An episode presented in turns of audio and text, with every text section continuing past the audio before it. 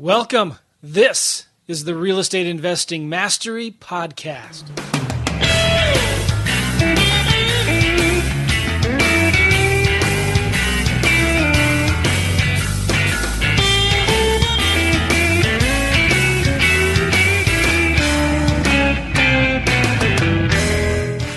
Hey, everybody, welcome. This is uh, Joe McCall, the Real Estate Investing Mastery Podcast, and I'm with Alex, who has his phone voice on today. Alex, how are you? Yeah, my phone voice. It's not the super silky smooth micro microphone voice that uh, we've been getting uh, rave reviews about lately. we have an awesome guest today, and, and we want to talk about s- super silky smooth professional podcasting. We have Brandon Turner from Bigger Pockets, and so here we we we worked so hard to finally get him on our podcast, and I am not at my office. I don't. I'm on a one of those Apple um, headsets. You know, that have the microphone in it. Oh, and, and then uh, and then you're on your phone. So like I'm I looking. know. This is horrible. I'm so embarrassed. I, I I try. I mean, b- bigger pockets. Those of you guys who don't know, it's this monster podcast that has just taken over and dominated the the, the podcasting Not world. just a podcast. I mean, the website, Oh. and the forum. No, it's crazy stuff. Yeah, and so you know uh, we've actually been doing podcasting longer than Bigger Pockets has, but they've like just have left everybody in the dust and like see ya. We're and they do it. s- They do it. it so- helps to have it helps to have that audience you know the, the natural audience that came so we kind of cheated in that regard so Well, you you, guys have done such a phenomenal job. It, it, it's so professional. I, I, I uh, you know, I'm, I'm humbled that we have the great Brandon Turner on our little dinky podcast here. wow you're you're t- too kind and and then I I don't even have my real podcast mic. Alex, ju- I mean Brandon, we've been doing this podcast now for three year, four years, and Alex just like uh, last week or last month got a real microphone, nice. And uh, and so now we have Brandon, and and I don't have my mic, and and Alex is on his cell phone, uh, but it's the holidays, so we have a good excuse. exactly. Yeah, we're that's relaxing today. Alex Alex even has to leave soon here, and so he's got something coming up, and and it, it's probably wasn't the best time that we'd scheduled this, but Brandon was gracious enough to to uh, get this scheduled so we can just get it released as soon as possible because he has a really good book that he just came out with, and I want to talk with him about that. But um, you know, Alex, I got to give you a hard time too because you are on your phone, and and Brandon, you know. Uh, you know, if, I am looking for a new podcast co-host. If you're interested, you can. I'm just kidding. I told I told Alex I'm gonna have to I'm gonna have to give Alex a hard time because he's he's on his uh, cell phone again. that's funny. Oh. well you know it's funny you're on your iphone headset you said right like that's actually what we recommend our guests using most of the time because it sounds better than almost any other microphone you can buy out there so i'm always amazing. pretty im- i'm always impressed with the uh, with the iphone uh, headset And uh, by the way, Brandon, are you recording this on your end too, just in case I'm my recording here doesn't work? I am at this moment. Starting right now, I am. okay, thank you. Uh, but uh, oh, I'm really glad to have you here on the show. and uh, there's a lot of really good real estate investing podcasts out there. And I, in my humble opinion, I think that we have the two best real estate investing podcasts out there. And, I agree. We'll take that. yeah, if I can be second best to bigger pockets, I'll take that all day. I, I, I- I don't know. I, I hear uh, raving things about yours quite often, so you know it, it's all right. You know, we're we're, we're a little bit uh, needy when it comes to those you know reviews. That's why it seems like Yeah. we're probably bigger than we are. You know, 'Cause we, you don't we say it every show. you don't have enough reviews, Brandon. Uh, we need more. You know, we we just topped a thousand. That was our goal for the year, was a thousand, and we hit it. Wow. Yeah. How many Yeah, we, reviews uh, do we have?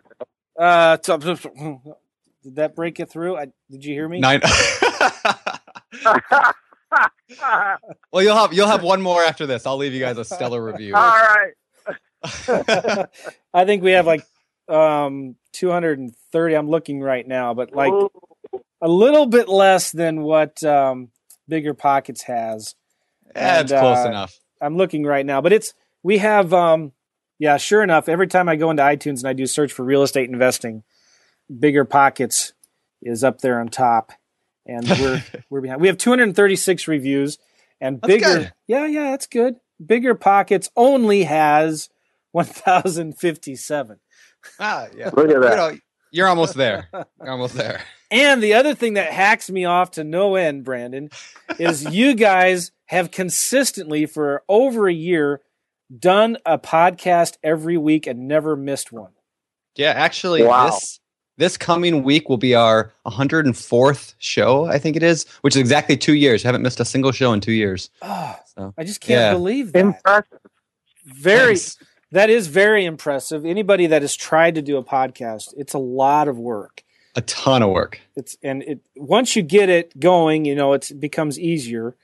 But there's a lot of work that goes into this stuff, and uh, I just hope everybody can appreciate that. And the fact that you guys have been doing this for it looks like your first episode was January 2013, so it's almost been two years. Yep. Yeah, two years. And every week, I mean, y- you guys even. I almost said you bastards, but you you guys it's okay. I'll take it. you you guys even released a podcast on Christmas Day on December 25th because it was one week after December 18th.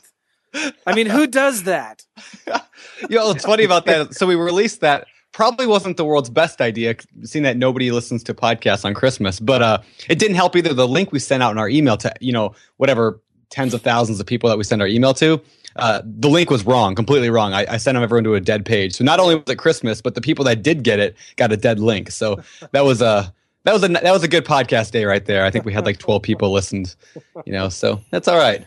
But uh, you guys have been producing really, really good quality interviews and content for a long time. Kudos to you. You deserve those podcast reviews and the ratings. And uh, I, I love podcasting. You know, I, I listen to a lot of them myself. In fact, that'd be a good question to ask you later on, Brandon. I'm going to put it in my show notes here. What are some of your favorite podcasts that you listen to? Yeah, I'd be happy to talk about that. And um, but, but cool. Just real quick, guys, I wanted to just make sure that you know if you go to realestateinvestingmastery.com, you can get our fast cash survival kit, and we talk with you. Uh, we teach on that kit how Alex and I do deals, how we use virtual assistants, um, and kind of just open the door and pull back the curtain for what what we do in our business. And um, but real quick, Alex, how was your Christmas, man? My Christmas was great, man. Good. You got I got four small children. Said enough said. They have wrapping wrapping paper flying everywhere, right? Oh yeah, yeah. That's the fun thing about Christmas is, is getting uh, gifts for your kids, watching them open them up. Uh, Oh yeah, when they, I mean, my wife got some pictures of them coming down the stairs, and they're just you could just see it. And She got it right at the right moment, you know, as they as they come down the stairs and around that corner to see the tree with all the presents there. And you know, the the cool thing is, you know, at their age, you really don't have to go all out and buy like and spend a bunch of money. You could get a bunch of little things, you know yeah, and and they're just as happy with with that. But you know, we got them some nice things, and just just being able to spend time and play with them and stuff like that has been really really a blessing. that's good. We have four kids as well. Those of you that don't know, and Brandon, I, do you have kids yet? I have uh, three cats and a dog. Does that count? Not yet. Uh, Yeah, okay. Yes. No kids yet, but I'm sure. I'll, I'm sure I'll have some someday. Well, good for. Are you? If you don't mind me asking, are you married or girlfriend? I am married. Yeah. Yeah. Married. Uh, been married for seven years now, and we were. It was always like, hey, we wanted to go to like travel to Europe before having kids, and then we like went to Europe, and it's like, well, we want to go to Hawaii, and so then we went to Hawaii, and I'm like, well, now I want to go to Europe again. Like, there's all these things like I keep putting in the way, but uh, you know, now I'm getting to that age. Now I'm 29. I'll be 30 in six months from now, and I'm like, well, now I got to actually start planning that because I don't want to be the you know 75 year old dad. So I gotta, I Yeah. guess, shape up pretty soon. Well, I mean, it's it's it's awesome that you're kind of living the lifestyle and uh, getting that out of the way. Not out of the way, because you can still live the lifestyle after you have kids. Yeah, and I hope to. You know, I see people that you know shut themselves in when they have kids and they don't do anything at all for you know 18 years. Yeah. And uh, but then some people are out there still hustling and and traveling and whatever else. You know, enjoying life with their kids as part of it. And uh, I want to be that guy. You know, Well, we, that's that.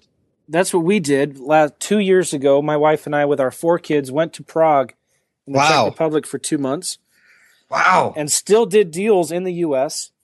And we just got back um, three months ago from a three month RV trip along the northwestern quarter of the U.S. That's Um, awesome. We had an RV and we went to like twelve different national parks. Had a blast. Drove through Washington. Oh, nice. which is uh, where you're you're in. Looks like we just lost Alex, but he had to go anyway, um, and he doesn't have anything important to say. Anyway, so if you are looking for a new pod, if your thing at Bigger Pockets ends and you're looking for a new podcast co-host job, there you go. There you go. anyway. Uh, but anyway, so we had a blast, and I've always believed, and that's why I love this business so much, is that you can live the lifestyle that you want if you set up your business the right way. Yep.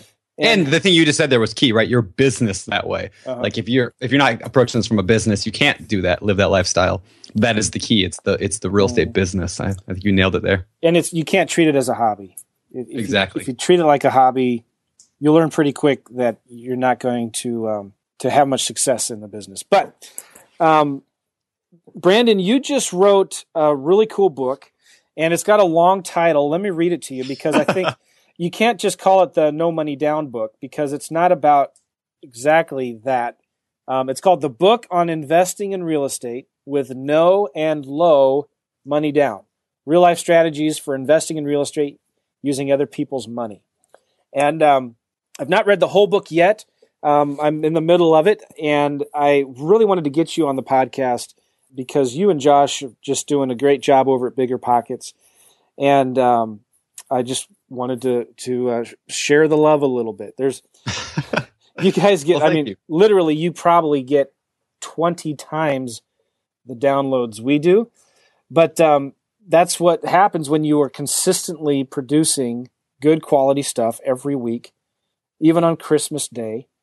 And uh, but you you've come out with a lot of really good stuff over at Bigger Pockets. And um, what, could you talk us talk with us a little bit about um, your journey into Bigger Pockets? How did you? I mean, Josh was Sure. doing Bigger Pockets before you got involved, right? Correct. Yeah. So I actually, so my my bigger pockets journey actually is kind of intertwined with my real estate journey in that. Uh, so I was 21 years old, so eight years ago now, and I had just bought my first house. Um, I live in an area that's very cheap uh, to to live. Uh, you know, I think I bought an eighty thousand dollar house.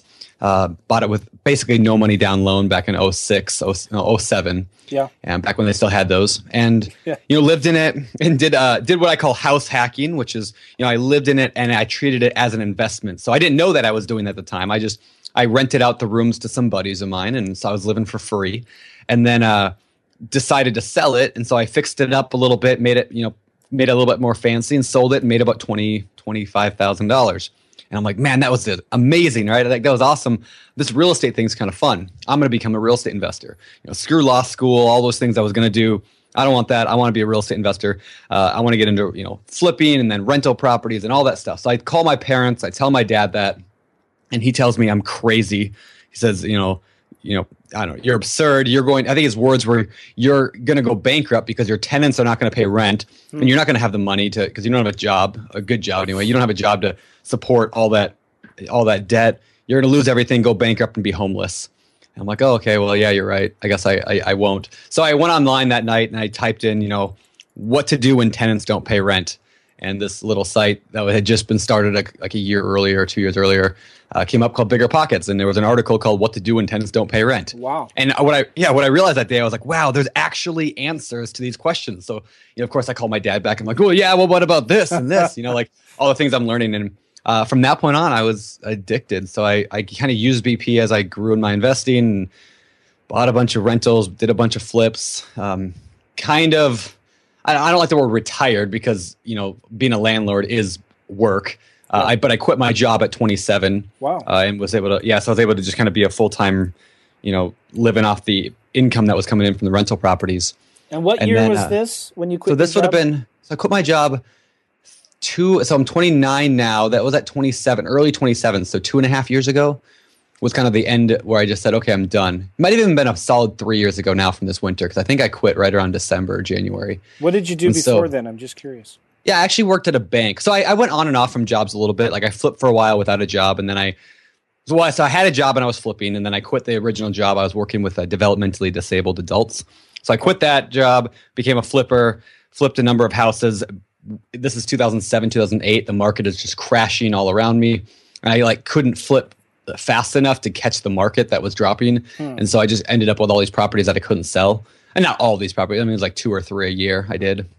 So I just started turning them into rentals, uh, which is how I got into the rental property business. And uh, from there, yeah, so that would have been so that was my first time I quit. Then I ended up getting a job again when I was doing some flipping. I needed to refinance some properties, couldn't get the loan because you know nobody could get loans back then. So I needed a job. So I went into the bank, actually a local or it was a national bank, but I went to a local branch and just sat down with the branch manager and explained my whole situation, exactly the kind of loan I was looking for, and you know showed her my debt to income and showed her all this stuff and why I was should have been approved for a loan which I shouldn't have been. But you know, and, and she says at the end, you know, I Brandon, I can't give you a loan, but uh, if you'll take it, I'll give you a job.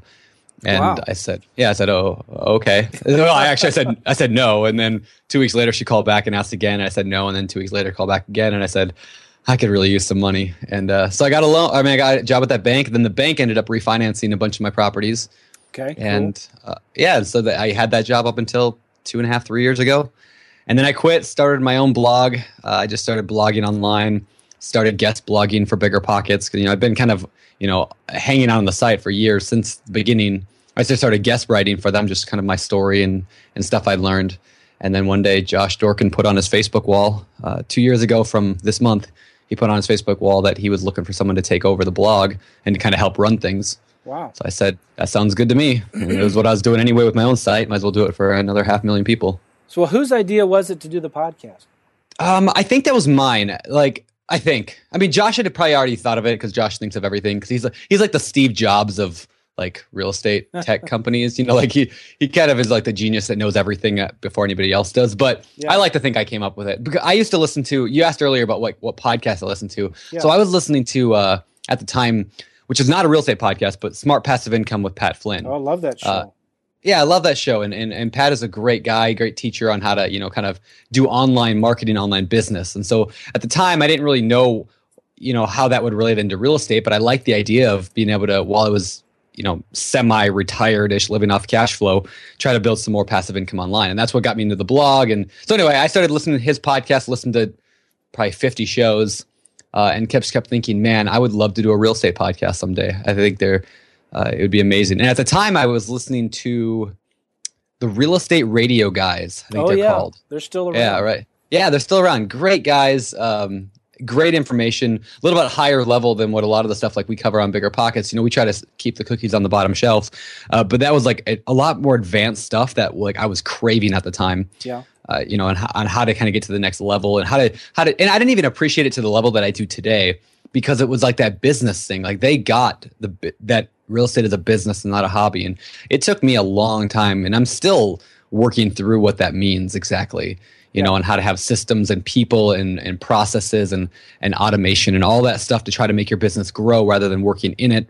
You know, don't work in it, work on it. That whole thing. Right. So yeah, that, that it was that that time I was listening to that podcast as well, and uh, yeah, that's why we started it. Well, what other what other podcasts do you like to listen to? Um, so I, I'm a big fan of like business podcasts, meaning you know things that help me in in business. Because again, I kind of know a lot about what's going on with the real estate stuff. I don't, you know, have questions anymore on how do I find a good tenant. Uh, so, you know, I'll still listen to the occasional real estate podcast, but typically the ones I listen to now are uh, there's one called Conversion Cast. It's all about yeah. you know split testing things um, and, and trying to figure out what works well. Let's see, what else do I listen to? There's a lot of stuff on Facebook I like. You know, Amy Porterfield has one on Facebook. Uh-huh. Uh, I listen to hers. Yeah, there's a psychology slash marketing one. Uh, Derek Halpern, I really yeah. like his. Uh, yeah, and I, I really like those that marketing side of things because again, like what I realized is that in real estate, again, it, it's a business and it's a marketing business. To yeah. to run a real estate business, you have to be good at marketing, and oh, I. Yeah Yeah, going back to college, I graduated college with a, hist- a history degree, which I, I can do nothing with other than be a lawyer or be a librarian. And so, like, if I could go back and do that again, man, I would be a business slash marketing major all day long. And I will tell anybody, you know, go into business marketing or if you don't want to get into real estate, go be a computer science major because I mean those are the, the, two things you'll use in life more than anything else. Well, that's I've I've said that a hundred thousand times too. It's it's we're not in the real estate business; we're in the marketing business. Yep. And you yep. got to understand psychology and and how people make the decisions that they do. And I love both sides of the business. As far as personally, I love doing the deals, which we do, and I also love the education part of it. Yep. And and the reason one of the reasons why I think we both like the Smart Passive Income podcast is because here's a guy, Pat Flynn, who has made a lot of money doing what he teaches, but yep. also teaching other people to do what he does without being spammy, without yep. being the the typical, uh, you know, ugly get rich fast uh, guru type. Yep. But um, yeah, there's that. There, there's that like and this applies to every industry, real estate and whatever else, right? Like it's the provide good value to whatever you're doing. So people listening to this are doing direct mail. I mean, provide incredible value, whether it's I mean, if you can't help a person that calls you, a motivated seller calls you, like you can't buy their property, you can still help them, provide incredible value. And, and it'll get paid back to you so much more in ways that you never imagined. Like in every part of your life, just provide incredible value. And that, yeah, that's what attracted me to mm. Pat Flynn. I'm sure, you know, you, I'm sure you, same thing's true with you. Like that's what was great with Pat was it was just incredible value. Right. And people see a return on that. And people see that genuine honesty and yep. they, they choose to do business with you because they trust you. Yep. And it comes it's the same thing with doing deals. They're they're not going to sell you their house if they don't trust you. If if you come off as, as scammy. But um cool, yeah, I mean I, we could probably talk for an hour about all the podcasts that are out there. There's a lot of them. And, and if you just go to, if anybody doesn't know this yet, and if you're listening to this podcast, you probably do, but you should go to iTunes, go to Stitcher, and do a search for the podcasts that are ranked well in the business category and the marketing category. You can go in and break it down into different categories and search for the the what's hot or the, the top lists. Um, and of course, bigger pockets is always going to be there. In fact, I'm looking right now on business in iTunes, and you're number 18. That's phenomenal. All right, that's not bad. That's not bad at all. I like that. And uh, um, uh, I'm looking for mine right now, and I don't see it. oh, I'm sure it's in there somewhere. I'm scrolling down and down and down. Yeah. So ours fluctuates quite a bit. You know, I mean, they all do quite a bit. Um, yeah, yeah, they they move quite a bit. I'm just I, I like uh, I like giving you a hard time, but about That's that, right. there's a there's um, a lot of good stuff out there. I'm just looking at some of these here. You know, another guy, Chris Ducker, um, yep. from the New Business Podcast. He has been he was kind of outsourcing before it was cool, right? Um, yes, it's a guy who has a lot of virtual has a virtual assistant outsourcing business um, that I've recommended for a long time to people. Uh, virtualstafffinder.com, and uh, it's about um, general business in general but you can go online and find these podcasts of guys like Chris Ducker and others that are you can take what they teach from their podcasts and start implementing them in your real estate investing business as well. Yes, but, um, very much so. Yeah, his book, uh, the the real what's it called? Uh, uh, Virtual Freedom. Chris yes. Ducker's book was excellent. I, I really enjoyed that. Good, good. Okay, so Brandon, the book. Let's talk about the book. Why did you decide to write a book about creative financing or buying money with buying houses with little or low money down? Sure. Um, why, why was so, it important to write? Yeah, I okay. So for me, it's because when I started investing, I mean, I had two choices. I could either invest with creativity or not invest at all, right? Because I had absolutely no money to get started, and and so I chose obviously to to be creative. Now that is not the easy option. I mean, like the words like creative and easy are generally not in the same sentence because right. it's difficult. I mean, if I had 200 grand sitting in a bank account, it would have been much easier to get started, but I didn't have that. I had no other choice. And so that's what I did. And, you know, I get emails all the time from people. It's the number one email I get from people is, I don't have a lot of money to get started. Do I have to wait? Or how do, how, how do I get started without a lot of cash?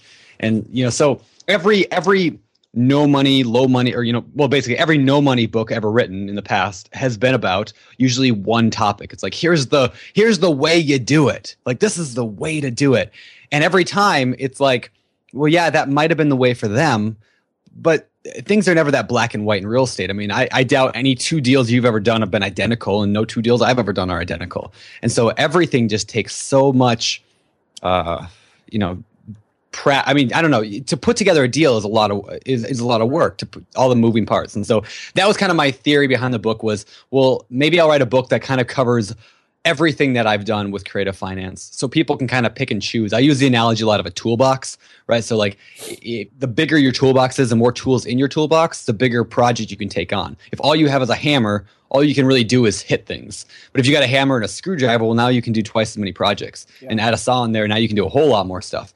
So the more strategies you know, the better chance you have of putting together a deal. And, and most no money down or low money, and I added that low in there because I mean, honestly, most deals require something, even if it's just earnest money or uh, direct mail money or you know whatever. But most deals have more than one strategy in there combined. You know, so like I bought an apartment one time and I used uh, like my apartment complex. I I used sell a combination of lease option to begin the thing. Uh, I used a home equity line of credit from a partner, uh, and then I converted it to seller financing. So I used four different strategies to put together one deal. And in the end i ended up with a half million dollar apartment complex that was that was the, the tipping point that got me to kind of quit my job and retire ish was that. And I, it took four different strategies to put together and it took 12 months to actually piece together. Wow. but was it worth it? I mean heck yes. But it, it wasn't easy so hopefully that's kind of what i was going for is let, let's get a whole bunch of different strategies throw them all together and see what kind of deals well, you can work I, out. I appreciate the fact that you wrote the book too, because what got me excited about it was, you know, it's it's really easy to to bash the gurus, you know, and yep. and, and that you see that a lot in Facebook and in bigger pockets, and and that's yep. it's justifiable, but you can't throw the baby out with the bathwater, as the saying goes, right? Because yep. A lot of what these quote unquote gurus are teaching actually does work, right? Yep. yep. And so it's it's I, I appreciated the fact that you're able to maybe bring some balance back into that conversation, right? Like bring some educated thought back into this and say, you know, wait a minute, like yeah, the it's the way that people pitch this stuff, you know, you don't have to spend 30 grand to go to a boot camp to learn how to do this. So don't don't just throw away everything that they teach. Here's the right way to do it. And at least here is the right platform to start from right? Is that was that your intent is, is also as well? Yeah, yeah. I mean, exactly what you said. I mean, every the the gurus that are they're charging lots and lots of money for for training, coaching, whatever.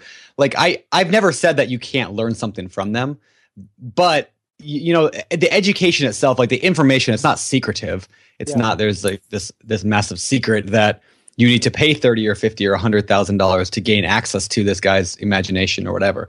You know, if you're going to pay for education of some kind, uh, at least do your homework ahead of time. Know what you're paying for. I mean, the biggest problem I see in a lot of the industries, and I, you know, I said this online just the other day to a bunch of people. I said, uh, wholesaling is a fascinating industry, right? I love the idea of wholesaling, and a lot of people do.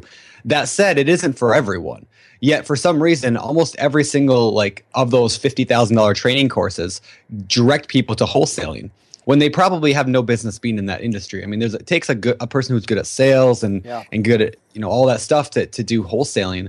So by just throwing everyone into one bucket and saying this is the one thing that you should do, this is what's going to make you successful, I think is a mistake. And so again, that's kind of why I said, well, let's look at a bunch of strategies, figure out what works, and you know, if somebody decides they want to be a wholesaler, they know they're going to be good at it, they've been working at it, they know people that are doing it. You know, if you want to pay somebody to learn, I mean, that's your prerogative. I have no problem with that. Right. But again, yeah, you, just getting pigeonholed into that one thing they think you should do, I think is a mistake. Well, you, let's talk about the different types of creative strategies that you talk about in your book. Um, sure. You mentioned already lease options, uh, owner financing. Um, what are some of the other things that you talk sure. about in there? Well, my, my the first strategy I talk about in there is the idea of house hacking. I mentioned that term earlier, and it's a term I use all the time. I'm trying to get it to catch on nationwide. So everyone start using the word house hacking. all right, but, I like it. So, so there's two sides of house hacking. So the first side is what I did with the first property I bought, where I lived in a property, I rented the bedrooms out, and then I ended up selling the house and making a bunch of money off that house. Not a bunch, but it, you know, a nice amount. Um, so essentially, it was like a live-in flip. So I, a flip-in, I think some people call it. Yeah. Uh, where you're combining your house with the idea of flipping. The benefit of that, of course, is you can get a low down payment loan, like an FHA loan is just three and a half percent down.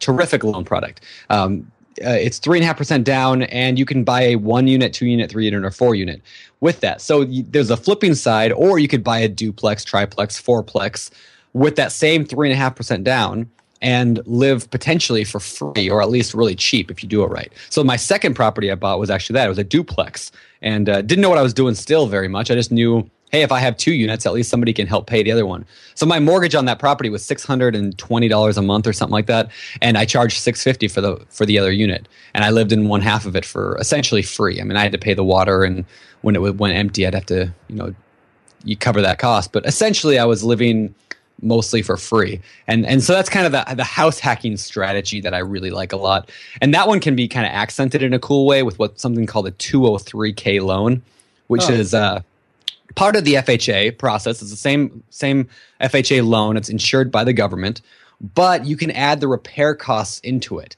So that adds a really neat uh, thing. For example, I'll throw a couple numbers, hopefully simplify it a little bit. Let's say you got a hundred thousand dollar property and in a typical loan situation, you go to a bank and they say put down 20%.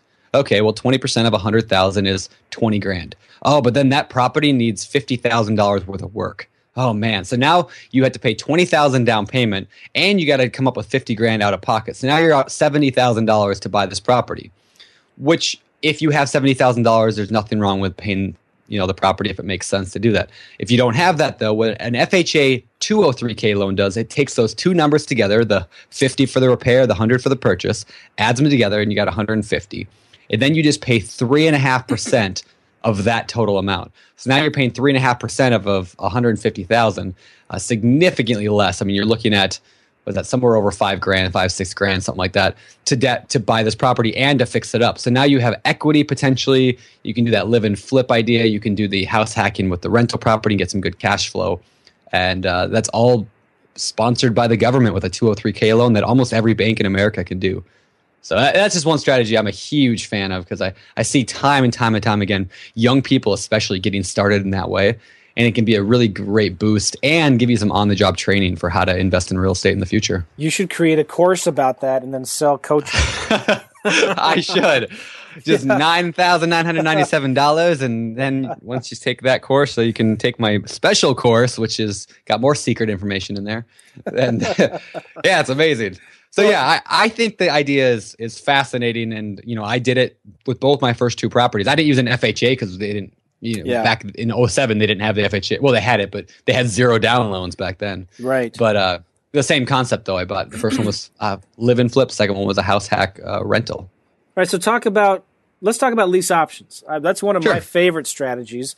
It's one of the things I got started with doing when I was interested. Um, first, got interested in real estate. In fact, I was reading a book. I won't mention the title, but um, because it was an okay book. But they had one chapter in there about lease options, and it really piqued my interest. Went to Amazon, bought Wendy Patton's book on lease options. I love the idea of controlling property without owning it, and yep. um, I've done a lot of lease options in, in my in my investing experience. Um, talk a little bit about lease options. Do you like them? Maybe what are some of the pros and cons of them? Sure, I I like lease options because I mean, I haven't done a lot of them, but I, I like the idea. Like you said, you're controlling without actually owning. You can usually do deals that you couldn't normally do with other ones because there's not enough equity. Let me give you a good example. I just did one uh, three months ago now, four months ago with my actual best friend. So my best friend comes to me and I helped him buy his house originally. I helped him get a good deal on it back four years ago or three years, yeah, three or four years ago. Anyways, he's got a couple kids now, and it's the house is getting too small for them. The kids have torn it to pieces. I mean, like you know, kids can be difficult on a house, and they were very difficult on this house. And so he comes to me and he's like, "I have no money to fix this house up. I can't sell it because I have no money to fix it up to sell it. I don't have that much equity in it. So even if I did somehow, you know, put it all on a credit card, I couldn't, I wouldn't make any money after the real estate agent. I don't want to rent it. I refuse to be a landlord. I just don't know what to do. I might give it back to the bank. I'm like, well, hey, let, us talk about this. You know, that's why he came to me. I'm like, well, let's figure this out. So what I ended up doing is just doing a lease option with him. So I rented the house from him. So the two sides of the lease option, right? So I rented the house for uh, sixty-two thousand, which is about what he owed on his mortgage. Uh, for sixty-two thousand, I gave him, I think, a dollar for like a security deposit or something like that.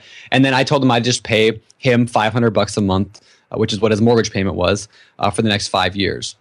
Then I took that and I went and gave it. Then I went and found another tenant to rent it from me. So the other tenant's paying eight fifty a month right now. They're paying all their own bills. Uh, they paid us a much higher security deposit, and now they're just living in the property. And I make you know a few hundred dollars a month in cash flow. And someday I will sell that property. Now I could have done a lease option with the new people, uh, but uh, I actually tried that approach for about a month. I tried advertising for a rent to own. I couldn't find anybody that wanted to rent that could have qualified to rent to own it. So I finally just put a tenant in there. But I'll sell it in a few years, and it's probably worth eighty, you know, maybe eighty-five. Uh, and so I, I have it under contract for sixty-two you know, I'll make a nice little chunk of change for having pretty much no money out of pocket except for the repair costs, which uh, yeah. wasn't. I think I ended up a couple thousand dollars into that deal. So, are you committed to paying the rent even if it's vacant, or did you negotiate yep. that into the contract? Yeah, I said I would pay the rent because again, yeah, he's they don't have a ton of money. Obviously, I don't think they could make the two payments that they had to. So I told them, no matter what, like you guys are getting your mortgage paid for from here on out forever as long as it takes. I said the benefit for them is I signed a contract with them for 62. Uh, they owe, I think they owe 60 on it, so they'd make a couple thousand and maybe that would get eaten up in closing costs when they sold to me or sold it eventually. But I told them also, you know, every year that goes by, that loan is less and less and less for them. So the longer we wait on this, the more wealth that they're building. So it's kind of a way for me to help them build wealth the same way that I am, because they'll only owe 55 five years from now or whatever. They'll you know 50, 10 or 45 10 years from now. So if it takes that, they'll make a nice payday as well someday. And it, it didn't really take me much more work just to add one more property to my rental pool. Well, you're getting $350 a month gross cash flow. And if yep. you set aside money for vacancies and repairs, maintenance, things yep. like that, you're, you're you're netting what 150 bucks a month. Yeah, I, yeah, I was yeah I was estimating about 150 a month, uh, and if I get that, you know, at the year, the house was like I don't know. You know, we we fixed up with a couple grand to make it nice, and when we originally helped him fix it up back four years ago, you know, we did a pretty good job of making sure everything was done right then. And so I know the house, you know, the plumbing's all updated and the electrical and the roof and all the things that are expensive. So I hope not to have a whole lot of repairs and and capital expenditures to cover. But if I do, you know, I it's just further investment for me and I'll I'll sure. pay for it and someday again I'll make that profit out and that's so, what we're in this for. So then you're getting $150 net cash flow a month and you put a dollar down on the contract and maybe put in some money to fix it up at the beginning, right? Yep. Yeah, I have I probably have two somewhere between 2 and 2500 into the actual property itself at this point. Okay. Uh, and so I probably could have done it cheaper had I had I done the lease option to the seller. Uh, you know, tried to find a tenant, you know, tenant buyer. I could right. have charged them a lease option fee of twenty five hundred bucks, and I would have been out of this with no money. That was my plan.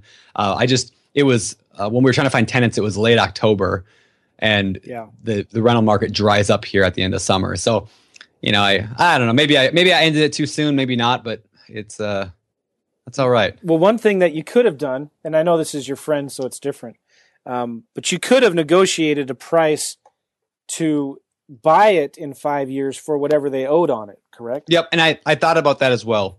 But yeah, because it was a friend, exactly. I wanted him to have a, you know, the longer this went on, I wanted him to know that I wasn't just keeping this on his credit report because I'm a nice, or you know, because he's a nice guy. I want him to know he's building wealth at the same time, and that was that's why I did it that way. Well, and that's key as well to understand because you've got to create win-wins for everybody yep. involved, right? You've got to create um, with the seller, with the buyer, with you, the investor. You got to make sure everybody wins, or yep. else it's going to come and bite you at the end.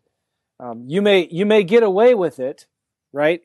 Um, and we've all made those mistakes. And I'm not saying I'm better than anybody else but you know you you may get away with it once or twice but it's going to bite you in the end if you take advantage of a seller And they may sign the contracts. You may do it at a closing company. You may have an attorney and all that. But when they figure out what happened a year or two later, you know, they're going to Yep. forget all of the nice things they said about you.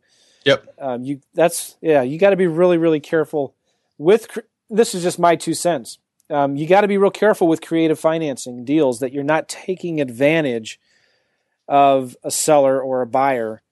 Um, and you got to think about it from the perspective of okay, if in one or two years they're looking at this again and they get an attorney, is the attorney going to tell them, you know what, you've been hoodwinked, this guy took advantage of you, you need to sue them to get your money back or whatever, or to get your house back. So that's that's really important. Yep. And I've- I, I agree wholeheartedly. Good. Okay. So um, let's talk about subject twos, Brandon. Sure. Have, have you done subject twos yourself? Do you like them? So I have not done subject two, and that's why I didn't. I actually wrote a chapter on subject two, and I ended up taking it out of the book because uh, I hadn't done one, and I didn't want anybody to ever say, "Well, you can't write a chapter on something you haven't done." And so I said, "Okay, that you know, I'll take it out of there." And so what I typically do is I like the lease option idea more than the subject two, only because I feel more secure in knowing that I'm not. Yeah. Violating the due on sale clause as strictly as I would be with the, Right. with the subject to. That said, I, I don't think there's probably technically that much of a difference in the terms of, you know, if something could go wrong. And but it just in the back of my head, I just I like the lease option idea. Maybe maybe you have some you know words to say to that because you know you probably know a lot about Uh, more about subject to than I do. I, I've done a lot of subject twos and I don't like them anymore. But Really? I, I think there are cases or maybe some scenarios where they might be a good idea, maybe on a shorter term basis. Mhm. I, I think it'd be fine if you got a seller who's facing foreclosure um, and the house needs work and you want to bring their mortgage current, you want to fix the house up and then sell it. So maybe you could Yep. do a subject to for four months or maybe six months while you fix it up and you fix and then you sell it, right? Um, Exactly. That's the that's the one condition I could see using it because I would I would feel uncomfortable putting 15, 20, 30,000 dollars into a property that I was lease optioning. right. You know, like that would that would make me feel that's that's way too much risk for me. Uh, but if Right. I actually owned the property with the subject to, I'd feel a lot more comfortable doing that. So I've done a lot of subject twos. I mean, I did them back in the heyday when the market was screaming hot and it was 05, 06, and every single one of them came back to bite me in the butt. I, I Yeah. never missed a mortgage payment, but I tell you, and I, I talked about this in my story. Um, I I did miss my own personal mortgage payments because I had all of these subject twos that I was making mortgage payments on. Does that make sense? Yep. Yep. Um, so that was, a, needless to say, a difficult point in my life because all of a sudden now I had uh, 15 properties that I was responsible for making these mortgage payments on. That if I didn't, it would ruin or would have, it would have given that seller, that original owner, a 30 day late. Um, now, with a lease option, one of the biggest advantages of that is that if the deal does go bad, they're easier to get out of. Um, Yep. Because it's just a lease with an option or a contract to buy it in the future, an option contract to buy it in the future. And if the deal does go bad, if the market tanks, it's just it's easier to get out of the deal. I'm not saying that you should. You should do everything in your power to try to save the deal and make sure that the seller is whole. But sometimes, you know, some things, some bad things happen or whatever, and, and, and you just have to get out of it. It's easier to do so with the lease option. Would you agree with that, Brandon? I, w- I would, yeah. And and the thing with a lease option, I, I think I even quoted this in the book. I said a lease option, like my advice is a lot like Uncle Ben with uh with Spider Man, right? Like with great power comes great responsibility. Yeah. And so like a lease option is very very powerful in the things that you can do with it. And uh, you know, but you have to be careful that you. I mean, like the fact that you can back out of a lease option fairly easily, and the fact that you can put a dollar, you know, down payment or whatever, you can do no money into it. Uh, those are all great things. At the end of the day, you don't want to screw somebody over though, uh, even though you could very easily. And like you said earlier, c- find a way to create a win-win-win and and work to make sure that the deal works out good. Okay, excellent. Um, we're coming towards the end, Brandon. I wanted to ask you some questions about marketing. Um, Sure. do you do much marketing yourself? Do you get a lot of most of your deals from referrals? Um, What, what's your what are some of your favorite marketing tactics? Sure. So I do not do a lot of like direct mail or anything like that. I mean, I'm only very, very, very, very limited in that, like, you know, handwriting some stuff to people. But my, I guess my major marketing has been uh, networking with other uh, people, whether it's wholesalers, whether it's local landlords, uh, flippers. I like going to local real estate meetups, meeting with other people. Uh, I get a decent amount of stuff that way. That's how I actually got my, well, not through a meetup, but through a uh, relationship is how I got my apartment complex. Um, another way, uh, I like Craigslist a lot. Hmm. Uh, one thing I've I've done just a little bit of, but I want to do more of, is contacting the landlords that are on Craigslist renting their properties out. Not the oh. property managers, but the yeah the mom and pop landlords that are trying to use Craigslist. But hey, I'm not interested in your rental, but I am looking for a property in your area. Do you have one for sale? I have a course for you, actually, Brandon. Do, do you? yeah, I wrote a course on that. No way. It's called, That's awesome. It's called um, onehourleads.com. That's um, awesome. I did not know that. Yeah, I, I love that idea. If if anybody else is interested, it's a ninety-seven dollar course that I did, onehourleads.com. And in fact, I just I have a keyword alert whenever I see my name on Bigger Pockets. Nice. And somebody uh, asked a question about that product. It's also called Leads in an Hour, um, but I've been doing that for years, and it's a great strategy for um, for doing that. It's just contacting landlords yep. and also contacting the property managers that are listing those rentals. Yep. And saying, "Hey, property manager or realtor, um, do you would your client have any interest in maybe selling that house?" Think about it; it's vacant, right? Yep. And they, they probably have some mortgage payment that they're trying to pay that they're getting frustrated that they can't get it filled, so it's vacant. And you know, would your client have any interest in selling? And if not, well, do you have any other clients that are have a rental property that you're managing that might have some interest in selling? Um, or just going directly to the landlord. It's a I've done oh I don't know over a hundred deals since I got started from Craigslist. Um, just contacting landlords, asking them if they want to sell their house, or contacting property managers. Yeah, that's cool. Yeah, that's great. I, also like the idea a lot, and I have not done this one either. And this is just an idea I heard a few months ago on the podcast. Is contacting eviction like landlords going yeah. through evictions, yeah. right? I love that idea. That's just, I mean, I, you know, I've done evictions and they are stressful beyond belief and annoying and expensive. And I get so like irritated and angry. Yeah. If, you know, somebody contacts me in that moment and be like, Hey, look, I know you're going through an eviction. Are you interested in selling? I'm looking to buy something. Like, do you think I'm motivated? Yeah. Of course I'm motivated. I hate that property at that moment. yeah. So, uh, that's, yeah. that's an excellent strategy. And I wish you would not talk about that. I hope. I, I, hope you don't talk about that on your podcast because it's a great way to find deals. And it is, yeah. I got don't want to get out all the secrets, you know. no, I'm just kidding. And that's, um, you know, I, I want to congratulate you and Josh at Bigger Pockets for what you guys have done to the industry. Um, your website's a great resource to go to to get uh, information. To I think one of the and you guys do talk about this, but I think a lot of people forget um, the the what's the word I'm looking for? The networking, the community aspect of Bigger Pockets. You yep. can do a lot of deals with people yes. on Bigger Pockets. You know, if you want to lend money or borrow money, or if you want to buy deals or sell deals, there is a huge community. It's the biggest community on the internet where you can find people to do deals with. Is, isn't that right? Yeah, I mean, if I if I had to estimate, I'd say you know millions of dollars a month of transactions happen on Bigger Pockets just between members. I mean, I've borrowed money from people, and I've got people all the time that are. I mean, just yesterday, a lady offered me a lot of money to like lend me, and I was like, I I don't have any deals right now. Like I I don't my pipeline is like dried up right now. I mean, I have one that I'm maybe working through, but like I I don't like telling people, yeah, I'd love to take your money just to put them on hold, you know, which is another reason why you running like a business, you should always have, you know, your pipeline working all yeah. phases of it because otherwise you do what I do. I, I didn't, I didn't work my pipeline this summer. I got nothing right now. So I'm just like, you know, sitting here twiddling my thumbs and, and maybe I'll write another book or something. well, Brandon, how can people get your book? What's a good link for them to go to? Uh, probably the easiest is going to be uh, either Amazon or biggerpockets.com slash no money. Just okay. no money. I'll have a link to that in my show notes biggerpockets.com slash no money. Go to Amazon. You can get it on Kindle. Um, do you still have that special, Brandon, where they get some bonus videos and interviews that you do? Yeah.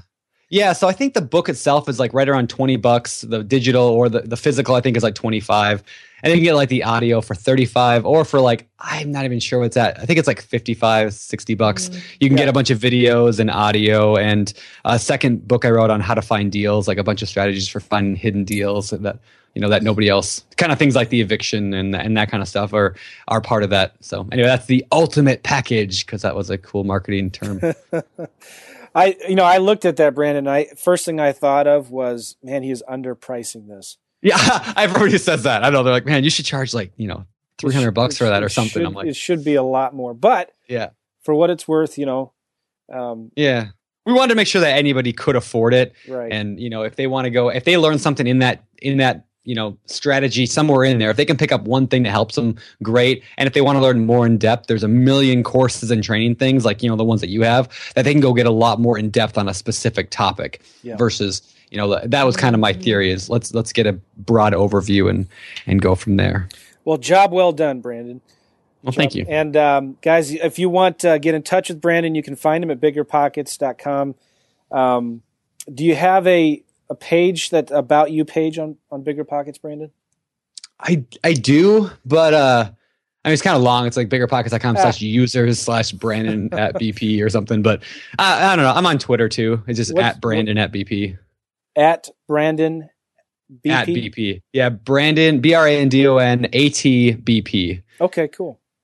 Yeah, that's my Twitter. We'll put that in the show notes. Th- uh, thanks for being a good host. Um, guest, I mean, guest and a good host of your own podcast. yeah, no problem. Well, thank you for having me. This has been a lot of fun. All right, Brandon. We'll take care. Everybody, All if right. you want the show notes, go to realestateinvestingmastery.com. Get Brandon's book. I'm going to highly, highly recommend his book.